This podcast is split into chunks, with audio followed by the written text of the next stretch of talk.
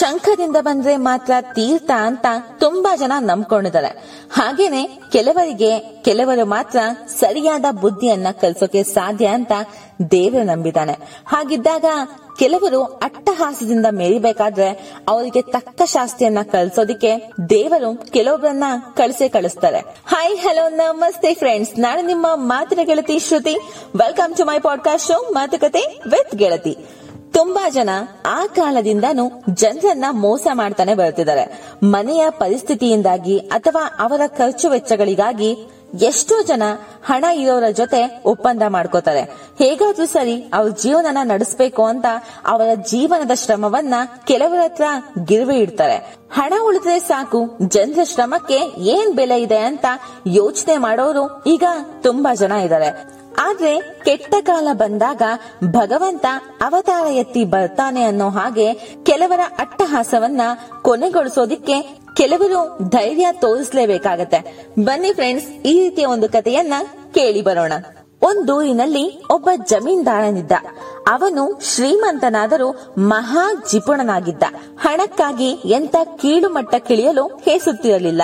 ಅವನ ಹೊಲದಲ್ಲಿ ದುಡಿಯುವ ಆಳುಗಳು ವರ್ಷಾಂತ್ಯದಲ್ಲಿ ಬೈಗೈಯಿಂದ ಮರಳಬೇಕಾಗುತ್ತಿತ್ತು. ಎಲ್ಲ ಆಳುಗಳು ಆ ಜಮೀನ್ದಾರನನ್ನು ಬೈಯುತ್ತಿದ್ದರು. ಮುಂದೆ ಜಮೀನ್ದಾರನ ಹೊಲಗಳಲ್ಲಿ ದುಡಿಯುವುದನ್ನೇ ನಿಲ್ಲಿಸಿಬಿಟ್ಟರು. ಆಗ ಜಮೀನ್ದಾರನಿಗೆ ತುಂಬಾ ಕಷ್ಟವಾಯಿತು. ಹೊಲದ ಕೆಲಸ ಹೇಗೆ ಮಾಡಿಸಬೇಕೆಂಬುದೇ ತಿಳಿಯುತ್ತಿರಲಿಲ್ಲ. ಆದರೆ ಆತ ತುಂಬಾ ಜಾಣ. ಕಟ್ಟ ಕಡೆಗೆ ಅವನೊಂದು ಉಪಾಯ ಕಂಡು ಹಿಡಿದ ತನ್ನ ಹೊಲದಲ್ಲಿ ಇಡೀ ವರ್ಷ ದುಡಿಯುವ ಆತನಿಗೆ ವರ್ಷಾಂತ್ಯದಲ್ಲಿ ನಾಲ್ಕು ಪಟ್ಟು ಕೂಲಿ ಕೊಡುವುದಾಗಿ ಆತ ಸುದ್ದಿ ಹೊರಡಿಸಿದ.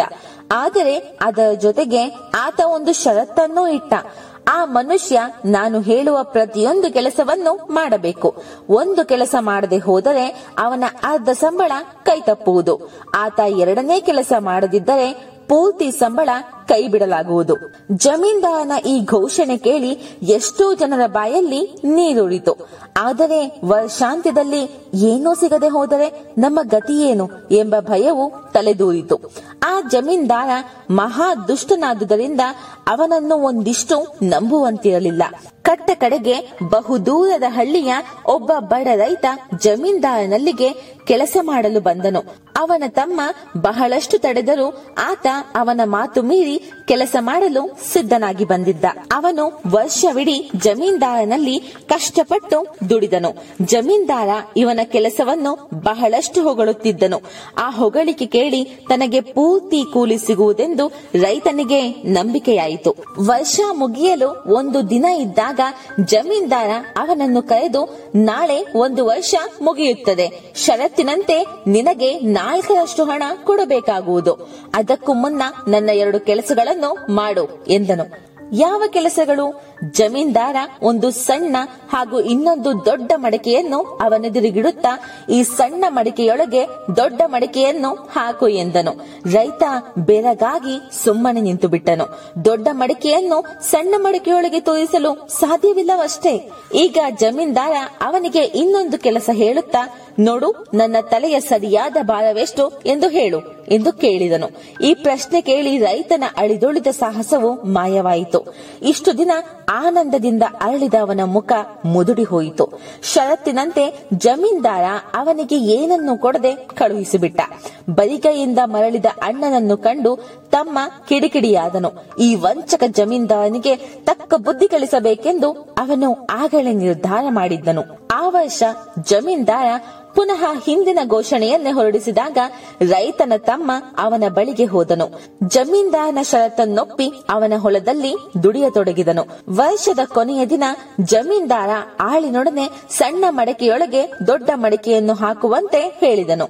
ಆಳು ದೊಡ್ಡ ಮಡಕೆಯನ್ನು ಜೋರಾಗಿ ನೆಲಕ್ಕೆ ಅಪ್ಪಳಿಸಿದಾಗ ಅದು ಚೂರು ಚೂರಾಯಿತು. ಆ ಎಲ್ಲಾ ಚೂರುಗಳನ್ನು ಹೆಕ್ಕಿ ಆತ ಸಣ್ಣ ಮಡಕೆಯೊಳಗೆ ತುಂಬಿದನು. ತೆಗೆದುಕೊಳ್ಳಿ ದೊಡ್ಡ ಮಡಕೆಯನ್ನು ಈ ಸಣ್ಣ ಮಡಕೆಯೊಳಗೆ ಹಾಕಿಬಿಟ್ಟೆ ಎಂದನು. ಇದನ್ನು ಕಂಡು ಜಮೀನ್ದಾರನಿಗೆ ಒಂದಿಷ್ಟು ಗಾಬರಿಯಾಯಿತು. ಆದರೂ ಎರಡನೇ ಪ್ರಶ್ನೆ ಉಳಿದಿದೆಯಲ್ಲ ಎಂಬ ಸಮಾಧಾನದಿಂದ ನನ್ನ ತಲೆಯ ತೂಕವೆಷ್ಟು ಎಂದು ಕೇಳಿದನು. ಈ ಪ್ರಶ್ನೆ ಕೇಳುತ್ತಲೇ ರೈತ, ನಿಮ್ಮ ತಲೆಯ ಭಾರ ಎರಡು ಸೇರು ಮೂರು ಚಟಾಕು ಎಂದನು. ಜಮೀನ್ದಾರ ನಗುತ್ತಾ ತಪ್ಪು. ನನ್ನ ತಲೆಯ ಭಾರ ಎರಡು ಸೇರು ಐದು ಚಟಾಕು. ನೀನು ಷರತ್ತಿನಲ್ಲಿಯೇ ಸೋತಿರುವೆ ಎಂದನು. ಇಲ್ಲ, ನಿಮ್ಮ ತಲೆಯ ತೂಕ ಎರಡು ಸೇರು ಮೂರು ಚಟಾಕು ಮಾತ್ರ ಎಂದ ರೈತ. ಹಾಗಿದ್ದರೆ ಅದನ್ನು ರುಜುವಾತುಪಡಿಸು ಎಂದು ಜೋರಾಗಿ ಅಟ್ಟಹಾಸಗೈದ ಜಮೀನ್ದಾರ. ಮರುಕ್ಷಣವೇ ರೈತ ತನ್ನ ಜೇಬಿನಿಂದ ಒಂದು ಚೂರಿಯನ್ನು ಹೊರತೆಗೆದು ಬೆರಳಿನಿಂದ ಅದರ ಹರಿತವನ್ನು ಪರೀಕ್ಷಿಸುತ್ತಾ ಜಮೀನ್ದಾರನತ್ತ ನಡೆದನು. ಜಮೀನ್ದಾರ ಗಾಬರಿಯಿಂದ ಹಿಂದಕ್ಕೆ ಹೆಜ್ಜೆ ಇಡುತ್ತಾ, ಇದೇನು ಮಾಡುತ್ತಿದ್ದೀಯಾ? ಎಂದನು. ನಿಮ್ಮ ತಲೆಯನ್ನು ಕಡಿದು ತಕ್ಕಡಿಯೊಳಗಿಟ್ಟು ತೂಗಿ, ಅದರ ತೂಕ ಬರೇ ಎರಡು ಸೇರು, ಮೂರು ಚಟಾಕು ಎಂದು ರುಜುವಾತುಪಡಿಸುವೆ ಎಂದು ರೈತ ನುಡಿದನು. ಈಗ ಜಮೀನ್ದಾರನಿಗೆ ಬೇರೆ ಯಾವ ಮಾರ್ಗವೂ ಉಳಿದಿರಲಿಲ್ಲ. ಅವನು ರೈತನಿಗೆ ನಾಲ್ಕು ಪಟ್ಟು ಕೂಲಿ ಕೊಟ್ಟು ಸಂಕಟದಿಂದ ಪಾರಾದನು. ಆ ಬಳಿಕ ಅವನೆಂದು ಕೆಲಸಗಾರರ ಹಣ ನುಂಗುವ ನೀಚ ಕೆಲಸಕ್ಕೆ ಕೈ ಹಾಕಲಿಲ್ಲ. ಸೊ ಕೇಳಿದ್ರಲ್ಲ ಫ್ರೆಂಡ್ಸ್ ಈ ಇಂಟ್ರೆಸ್ಟಿಂಗ್ ಕಥೆಯನ್ನ ಇದ್ರಲ್ಲಿ ನಾವು ಯಾವಾಗ್ಲೂ ಧೈರ್ಯದಿಂದ ಇರಬೇಕು. ಇನ್ನೊಬ್ಬರ ಕುತಂತ್ರಕ್ಕೆ ಬಲಿಯಾಗಬಾರದು. ನಮ್ಮ ಶ್ರಮಕ್ಕೆ ತಕ್ಕ ಪ್ರತಿಫಲವನ್ನ ತೆಗೆದುಕೊಳ್ಳಲೇಬೇಕು ಅನ್ನೋ ಎಷ್ಟೋ ನೀತಿ ಇದರಲ್ಲಡಗಿದೆ. ಅದರ ಬಗ್ಗೆ ಮಾತಾಡೋಣ. ನಾವು ಜೀವನದಲ್ಲಿ ಹೆದರಿದಷ್ಟು ಹೆದರಿಸುವವರು ಸಿಗುತ್ತಾರೆ.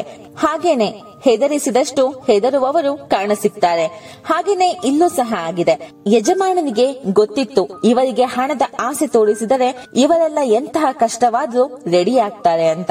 ಅವನು ಅಂದುಕೊಂಡ ಹಾಗೆ ಕೆಲಸದವನು ಸಹ ಸಿಕ್ಕ.